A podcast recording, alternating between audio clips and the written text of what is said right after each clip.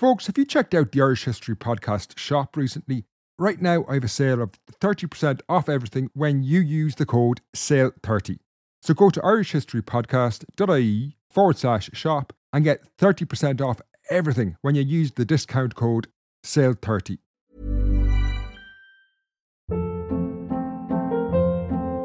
Hold up. What was that? Boring. No flavor. That was as bad as those leftovers you ate all week. Keke Palmer here, and it's time to say hello to something fresh and guilt-free. Hello Fresh. Jazz up dinner with pecan-crusted chicken or garlic butter shrimp scampi. Now that's music to my mouth. Hello Fresh. Let's get this dinner party started. Discover all the delicious possibilities at hellofresh.com. Cool fact a crocodile can't stick out its tongue. Also, you can get health insurance for a month or just under a year in some states. United Healthcare short term insurance plans, underwritten by Golden Rule Insurance Company, offer flexible, budget friendly coverage for you. Learn more at uh1.com.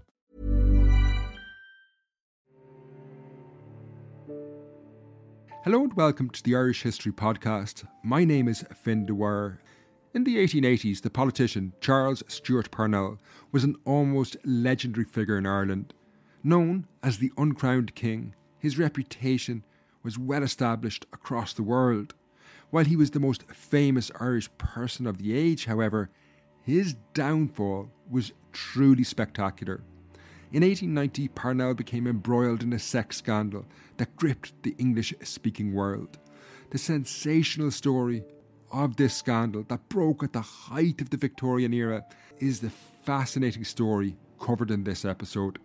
Now, to explain the scandal, I'm joined by Dr. Lloyd Meadhbh Houston.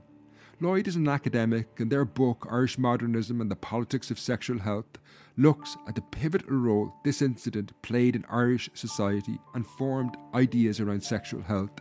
You can read articles written by Lloyd at their website, lmhouston.co.uk.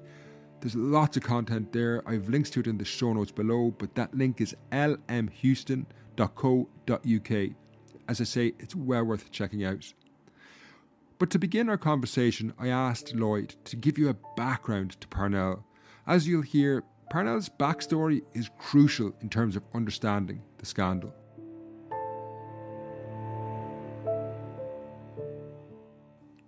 To give a, the most whistle stop tour of, of Parnell that I can, he's he's born in 1846 in Avondale House in County Wicklow to an Anglo-Irish father and an American mother who meet and marry in, in, in New York they're a sort of well liked, albeit sort of debt ridden landlord family. They're, they're seen to be good landlords, quote unquote. And they have a family history of sort of involvement in liberal politics, which is not all that surprising for people of, of their, their sort of background. But what is perhaps slightly more surprising is there's also a sort of anti English or you know kind of there, there's a nationalist sentiment that, that that's um, in in the last few sort of generations of their family leading up to Parnell that also shapes his sort of political thinking. And it looks like he's all set to sort of follow in this tradition in a fairly unassuming way until he um, kind of belatedly stands for election as an MP for the Home Rule League, as was in 1875, and he kind of makes a fairly rapid. I mean, he has a really unprepossessing start. He he makes a, a series of kind of very just poorly executed speeches. He has a sort of weird, quite shrill voice, apparently.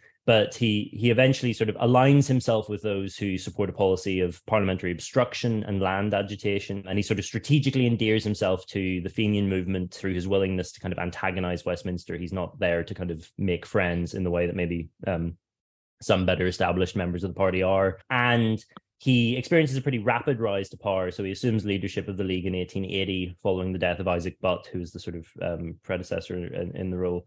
And he kind of relaunches the league as the Irish Parliamentary Party in 1882. Now, Parnell's rise is really linked to the Land War and the Land League, a tenants' rights movement in the late 1870s and early 1880s. Lloyd continues the story you know his leadership of the land league which he establishes in, in 1879 his support for boycotting. He doesn't kind of mint the term but he you know he sort of gives it one of its more sort of concrete articulations. Campaigns of like no rent where you know tenants would withhold rent payments. That campaign leads to his imprisonment in kilmainham jail in 1881 to 82 and there's a sort of surge of agrarian violence in, in while he's imprisoned that uh, is is sort of ascribed or attributed to him, but it's not really necessarily clear how directly under his control that is. but he he emerges and then kind of manages to steer quite a careful course between sort of cozying up to the the Tory and Liberal parties in the um, close run 1885 election, and that kind of culminates or allows him to sort of pull off the the first Home Rule Bill in 1886, which is defeated in Parliament, but is a you know kind of major achievement in terms of getting that on the agenda. So by the late 1880s, Parnell had cemented himself as a major figure in both Britain and Ireland. While the sex scandal would break in 1891, he was not a man adverse to controversy. His opponents had tried to bring him down in a sensational conspiracy of sorts in 1887, there's the sort of Pigott forgery scandal of 1887, which saw the Times falsely accuse Parnell of endorsing the 1882 Phoenix Park murders on the basis of some counterfeit letters. And then there's a parliamentary commission that sort of exonerates him of this very publicly. And so by this kind of period of like 1887, like toward the end of the 1880s, Parnell is in this pretty kind of unassailable position of authority and popularity. So he comes to enjoy immense popular support from across the Irish social and political spectrum, not just from the sort of, you know, traditional kind of constituencies that would support nationalism, but also from, you know, kind of landlords and, you know, sort of members of the, the, the quote unquote sort of Protestant ascendancy and so on. And he's lauded as the chief and the uncrowned king of Ireland. In terms of understanding the downfall of Parnell, though, it's crucial to understand how he was perceived in wider Irish society in the 1880s, he was a very modern politician in that he carefully crafted an image a myth around himself. With the support of the nationalist press, he sort of cultivates throughout all this a, a public image, which comes to be sort of referred to as the Parnell myth, that frames him as preternaturally kind of aloof, reserved and disdainful of popular opinion. And this sort of speaks to a, a sort of odd paradox, paradox within um, Parnellism, which David Wands referred to as its status as a highly popular form of anti-populism. So Parnell enjoys huge popular support precisely because he's seen to not court popular opinion. He is you know, kind of the, the myth kind of encapsulates this, right? It's a widely disseminated and media friendly image of Parnell as a figure so self possessed as to give seemingly no consideration to the influence or, or opinion of others. And that kind of image of Parnell as intensely self possessed has, as I suggest in, in my own sort of work, kind of under examined sexual implications. That he was perceived in this way was no accident. Parnell and his supporters carefully crafted this image. He's one of the first politicians to really leverage the kind of networks of mass media that modernity sort of brings with it in strategic ways. And what you see is this sort of recurring set of like tropes and phrases around Parnell that uh, kind of crop up in all the biographical journalistic or literary writing about him right so he's he's talked about as being sort of impassively uh, impassive rock like calm, silent, and restrained, the least agitated of agitators, the lockmouth master of loose lipped men. He's encased in steel. He's the embodiment of a kind of imperturbable serenity, iron resolution, and impenetrable reserve. So, like W.B. Yeats uh, in his youth, um, or in one of his autobiographies, talks about the sort of fascination that Parnell held for him, and he he has this anecdote about how anytime Parnell stayed in a hotel, if any of his sort of subordinates arrived at the same hotel and realized he was staying there, they would like go to a different hotel so as not to sort of violate the you know heroic autonomy of the man. Um, although also i mean given what happened what emerges after the the sort of o'shea divorce scandal there's maybe other resonances to this you know sense of um, parnell in in hotels possessing this kind of potency that that means that no other man can come near him Given we're going to talk about a sex scandal, Lloyd explained some of the sexual components to Parnell's image. He cast himself as a celibate man, married only to Ireland. One of the th- the strengths of the Irish Parliamentary Party in this period is that there are a lot of journalists in it, there and and lawyers and you know people who are in a position to kind of cultivate this this rhetoric around Parnell. And yeah, what what you see are the sort of seedings of of, of you know, and the kind of propagation of anecdotes that kind of emphasize this. Like there's a story about him like passing his own brother in the street and refusing to acknowledge him, which um, because like he, apparently even to like have a brother would be, you know, somehow a kind of diminution of or he gives him like a kind of wink or something, but it's uh, you know, he's he's too sort of untouchable.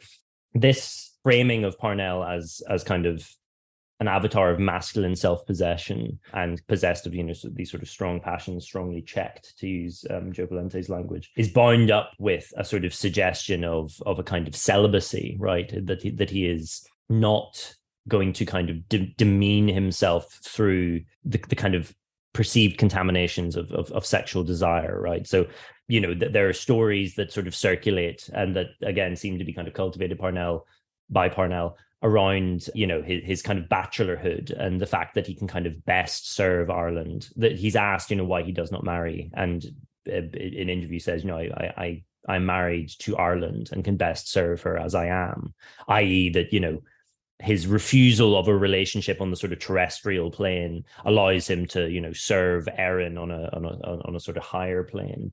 it, it has its basis in a sort of real life experience, but you know there, there's a kind of early heartbreak involving an, an American heiress that gets kind of capitalized on. So there's an article in the London Leader, for example, in 1888 that sort of talks about this in a really kind of intense way. The Irish people know that under that cold face beats a heart which throbs with love for Ireland. He is indeed the uncrowned King of Ireland, loved with a love and followed with a fidelity which no leader has commanded since the days of Hugh O'Donnell. There is a kind of shadowy tradition that in early manhood, Charlie Parnell was crossed in love. He certainly has not been crossed in love since he took off his coat to fight the Battle of Ireland. She has been his queen, his mistress, the only love of his heart, his dark Rosaleen.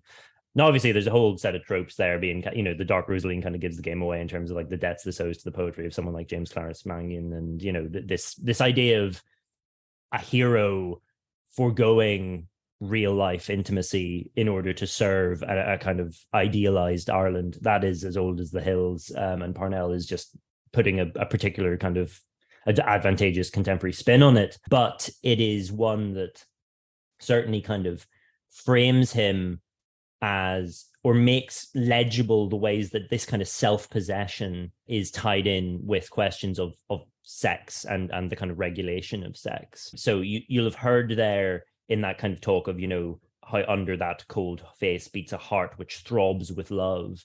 There's a sense that parnell's kind of celibate you know bachelor restraint does not mean that parnell is lacking in kind of virility right? He is that, that there is underneath this surface there's a roiling kind of potent energy um, that is that is you know being contained but in a kind of deliberate and self-possessed way while Parnell projected this image and went to extraordinary lengths to create the myth, the reality of his life was, unsurprisingly, very different.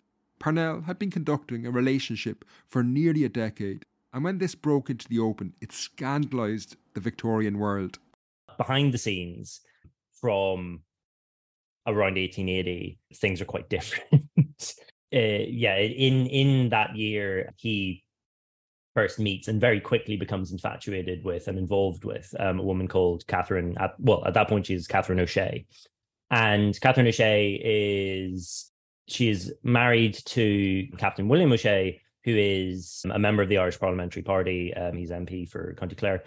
He and his wife have been sort of amiably separated for quite a few years by the time um, Parnell meets Catherine. So you know they, they've they've had like three children together, and in the manner of respectable marriages of this day, they they drift apart, but you know they don't bring the publicity that like divorce would. You know they're they're just functionally separated and but they're on good enough terms that Catherine is keen to advance her husband's career because you know in, in, ways that I suppose also benefit her. And to that end, she arranges to meet with Parnell in the aftermath of the the 1880 elections and invites him to to a dinner. He is unable to attend, so eventually she goes to Westminster and, and meets him in a, a sort of courtyard. And you know, apparently the the spark is is is sort of near instant. And very shortly thereafter, they they commence an affair. Now affair is a very charged word that I think you know in in, in our view um, or c- carries with it connotations of you know kind of secrecy and sort of emotional intensity, um, and there are shades of that. I mean, O'Shea is initially Captain O'Shea is initially not terribly happy about this. Allegedly, sort of challenges Parnell to a duel and so on. But for a variety of through a combination of sort of self-interest um, as much as anything partly to advance his own political career and partly because um, possibly because catherine is due to inherit a great deal of money from a, a wealthy aunt he sort of makes his peace with this. And so for most of the 1880s parnell and catherine live a, a, kind of relationship that is an open secret in Westminster circles, right? It's the subject of kind of gossip in in in, in London. It's alluded to in the press very obliquely occasionally, but functionally, they you know they keep a house together in in, in Eltham in London. They have three children. Um, the, the first is stillborn, to survive, and you know they live a fairly sedate um, kind of you know functionally married life or you know they're, they're two people in a long-term partnership. And it's pretty evident that that o'shea connives in this right? He he is he's aware of it. He does nothing to kind of stop it um past a certain point. You know and in that sense there's something uh, among the many things that the eventual revelation of this does it also just kind of humanizes parnell in in, in ways that you know like Uh, Catherine eventually produces a sort of you know biography of their relationship where she reproduces love letters from Parnell, where you know he's every inch the kind of wooing schoolboy, you know this this immensely kind of taciturn self self-possessed man, you know, consistently refers to as Queenie, you know, so it's there. There's something quite humanizing about that, but obviously that open secret can only remain an open secret so long as O'Shea doesn't pursue a divorce and for a variety of factors that it, it's still a sort of subject of speculation quite what tips his hand but something to do with a, feeling that he can no longer extract anything kind of politically valuable from the situation but also the fact that um, it becomes clear he won't inherit he won't have access to this money that catherine stood to inherit leads him to bring a divorce suit in the dying days of 1889 so it's like late, sort of in the run up to christmas basically it's in december that he brings this suit now, Parnell did not contest the accusation, and as Lloyd explains, this would leave a huge vacuum which was filled by sensational newspaper speculation. A lot can happen in the next three years. Like a chatbot may be your new best friend. But what won't change? Needing health insurance. United Healthcare Tri Term Medical Plans are available for these changing times Underwritten by Golden Rule Insurance Company, they offer budget-friendly, flexible coverage for people who are in between jobs or missed open enrollment. The plans last nearly three years in some states, with access to a nationwide network of doctors and hospitals. So for whatever tomorrow brings, United Healthcare Tri-Term Medical Plans may be for you. Learn more at uh1.com. Cool fact, a crocodile can't stick out its tongue. Also, you can get health insurance for a month or just under a year in some states. United Healthcare short-term insurance plans, underwritten by Golden Rule Insurance Company, Company offer flexible, budget friendly coverage for you. Learn more at uh1.com. This episode is sponsored by BetterHelp. Recently, I had a minor argument with a close friend that brought up things from my past that I really needed to get off my chest. I think we've all been there. Now, I found therapy a really great way to work through these issues. For me, I really like online therapy and BetterHelp is a really great online service that allows you to make space for therapy no matter how busy you are. BetterHelp is convenient, affordable, and gives you the support you need, but also works around your schedule. It's really easy to get up and running with a therapist on BetterHelp. You just fill out a brief questionnaire to get matched with a licensed therapist, and you can switch therapists at any time for no additional charge. You can do your sessions by text, phone, or video call, whichever suits you best. It's all about flexibility, working around your schedule. At the moment, BetterHelp are offering listeners to the show 10% off their first month. Get it off your chest with BetterHelp. Visit betterhelp.com slash Irish history today to get 10% off your first month. That's betterhelp, H-E-L-P dot com slash Irish history through his unwillingness to kind of contest that, Parnell holds back a lot of information that might exculpate things. So he, he doesn't sort of stress O'Shea's kind of connivance in this. And so that leaves a lot of room for press speculation. So there's like all these sort of, you know, stories about like Parnell climbing down fire escapes to kind of escape from being discovered in Catherine's room, or all of these sort of like, you know, various uh, sort of aliases he has to use, like Fox and Prescott and so on. His previous image was in this context easily turned on its head and used against Parnell. All of this stuff now kind of becomes a huge problem for Parnell, right? So the the propensity for sort of unknowability now becomes a kind of malign secrecy, right? A sort of sordid, you know, kind of hiding of of, of shameful deeds, and his restraint is now kind of in tatters, right? You know, the, the, the idea of him as someone who is self possessed is completely gone, right? He is prey to his desires. It was often thought that the Catholic Church led the charge against Parnell, but in fact they were far more cautious and waited to see how other forces reacted, as Lloyd now explains. Many figures within his circle who want to continue the cause of Irish kind of nationalism are now in quite a difficult position the Parnell scandal is perhaps most familiar in popular culture through James Joyce's sort of rendering of it in a portrait of the artist, where it seems like it's the Catholic Church that initially comes from Parnell. That's a bit of a misrepresentation. What kind of actually happens is that it's um, the Liberal Party is very dependent on the sort of so-called non-conformist conscience, and you know, sort of it's actually English sort of Protestant opinion that turns first, and then once it becomes clear for the Liberals that they can't maintain their kind of support base if they support Parnell, they go, which makes the Irish Parliamentary Party go. And then it's actually the Catholic Church who are, as in so many things, snaky. Um, you know, they they are it's only when they see that oh this is non-viable or you know the public opinion pretty uniformly has turned here that they then begin to denounce parnell from the pulpit but they were actually fairly sort of reserved initially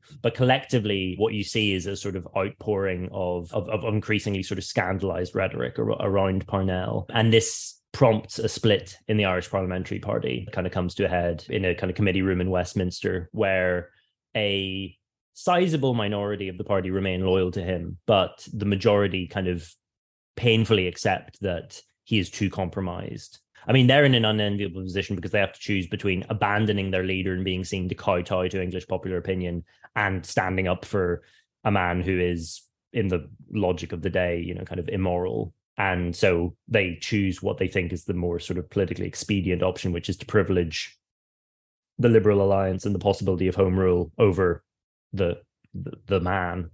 The political split fueled one of the most bitter divides in late 19th century Irish politics. Lloyd now explains how the rhetoric used against Parnell was highly sexualized. One of the the most striking things about the rhetoric that's used to critique Parnell, to my mind, in the aftermath of of this split in in the Irish Parliamentary Party is its kind of insistently sexualized and medicalized um, kind of register.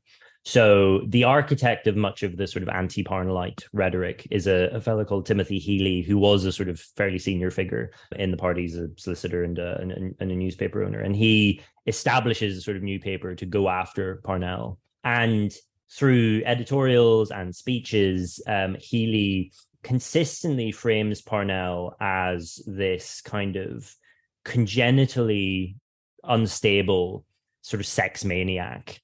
It's it, it and and it's really you know again given that this is a sort of a, a, scandal that's premised upon moral purity or you know this this kind of idea that this offends against the purity of the irish and that sex you know is a, is a sort of undiscussable or, or taboo topic Healy exposes the sort of paradox of that, which is that in order to kind of rail against someone for sexual misconduct, your rhetoric becomes very um, sort of explicitly sexual. So, you know, he talks about Parnell. There, there's, well, it's actually a, a, a, friend of Healy's who writes for the, the New York Times, sort of sets things off talking about, you know, is Parnell a crazy man and how he's succumbed to this sort of hereditary predisposition toward mental disturbance. Healy talks about Parnell kind of as this like diseased Lothario who is only to be found in kind of yonic caves and, you know, damp places and he sort of diagnoses him. He says, you know, if we have to explain where Mr. Parnell has been, um, you know, I have a diagnosis for you, and it's Kitty on the brain. Kitty being a both, you know, kind of the, the uh, Hiberno English sort of contraction of Catherine,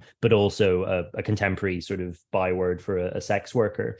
And this sense of Kitty on the brain both speaks to the way in which his judgment has been compromised by desire. This became bound up in the conceptions of sexual health at the time Lloyd's work focuses a lot on the impact of this on the scandal. Now, it's worth bearing in mind that sexual health was viewed very differently in the 19th century. What we understand as sexual health today is generally focused on the well being of the individual, but in the 19th century, it had a very different meaning. When people talked about concepts around sexual health, they were concerned with societal issues and how sex affected the wider population in this context, Parnell's opponents compared him to the threat posed to wider society by syphilis.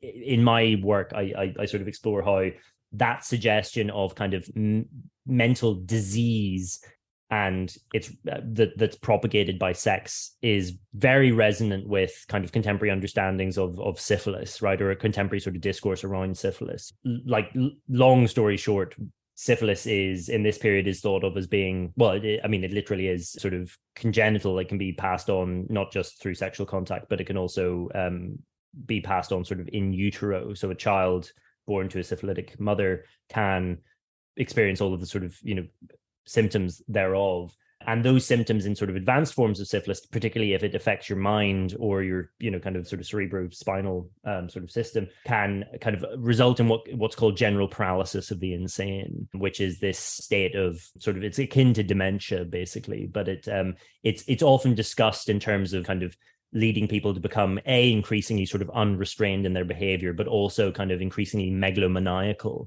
And healy sort of leverages this this kind of characterization of parnell as you know this this growing sort of megalomaniac who has no capacity to control himself and sort of exploits it both to frame parnell as on the one hand a sort of hereditary sex maniac right? He's kind of inherited this this whole you know predisposition toward mental disturbance but also to kind of frame parnell as like a vector for sexual infection. As Lloyd explains, while Parnell had used sexualized imagery to project his myth, his detractors, led by Tim Healy, used the same logic against him.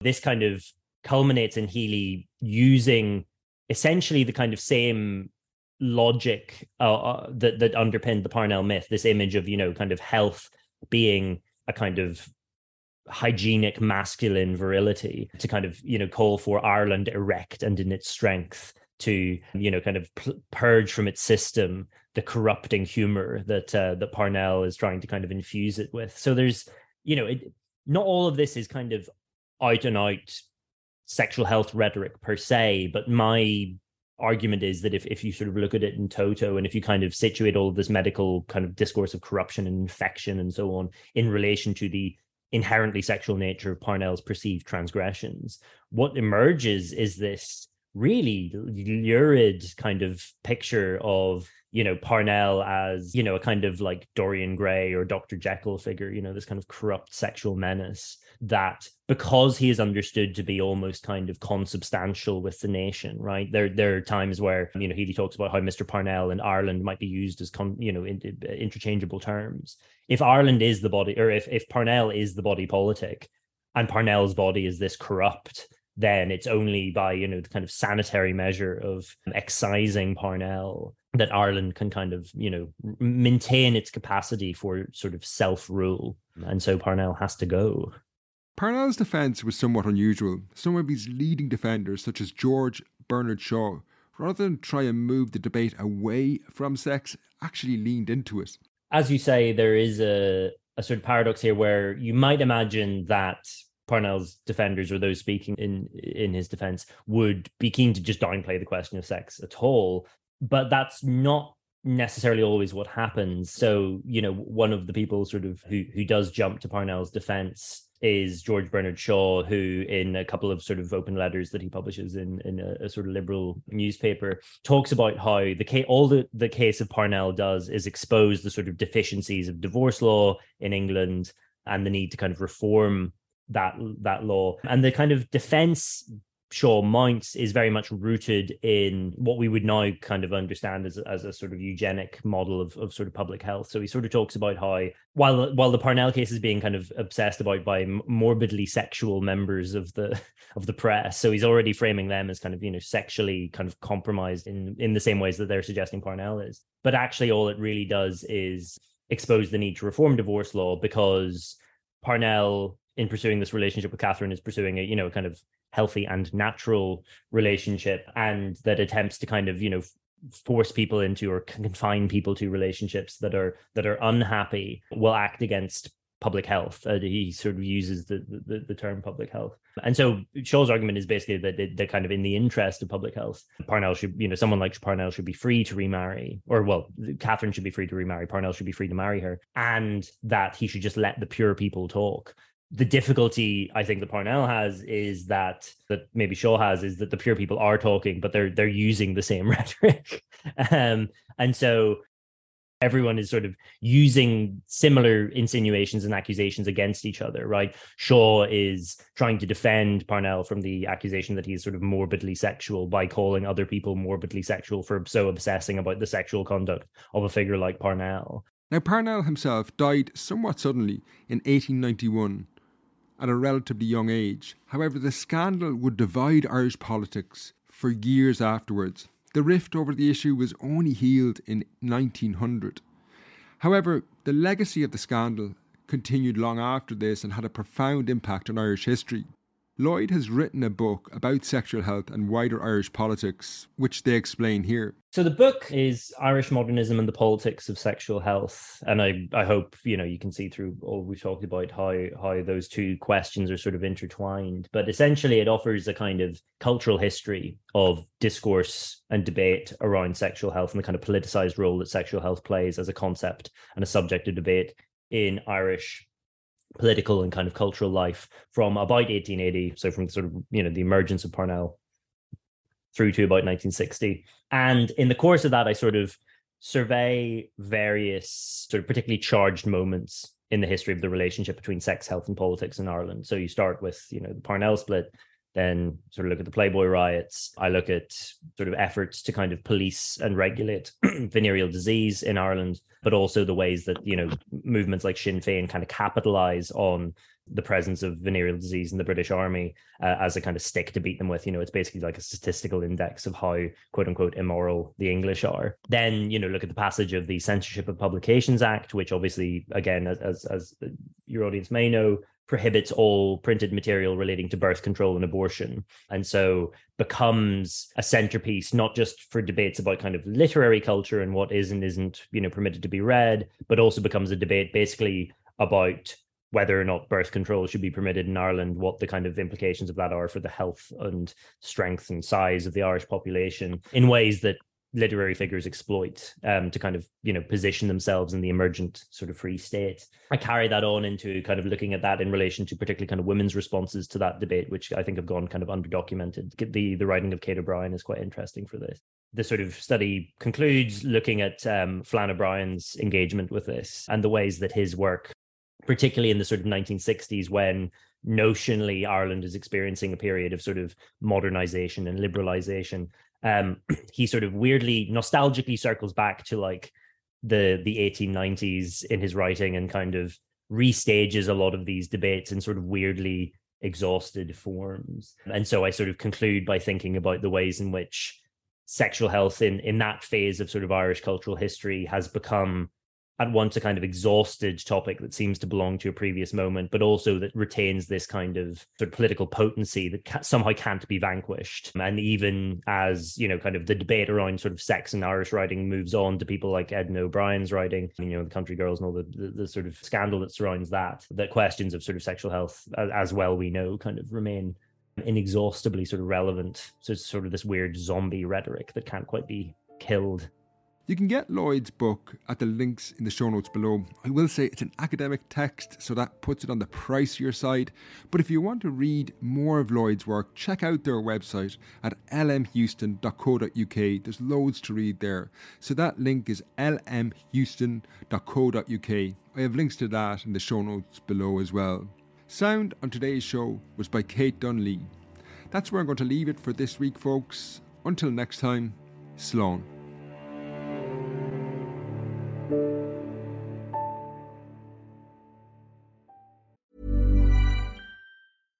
Ever catch yourself eating the same flavorless dinner three days in a row? Dreaming of something better? Well, HelloFresh is your guilt free dream come true, baby. It's me, Keke Palmer. Let's wake up those taste buds with hot, juicy pecan crusted chicken or garlic butter shrimp scampi. Mm. Hello Fresh.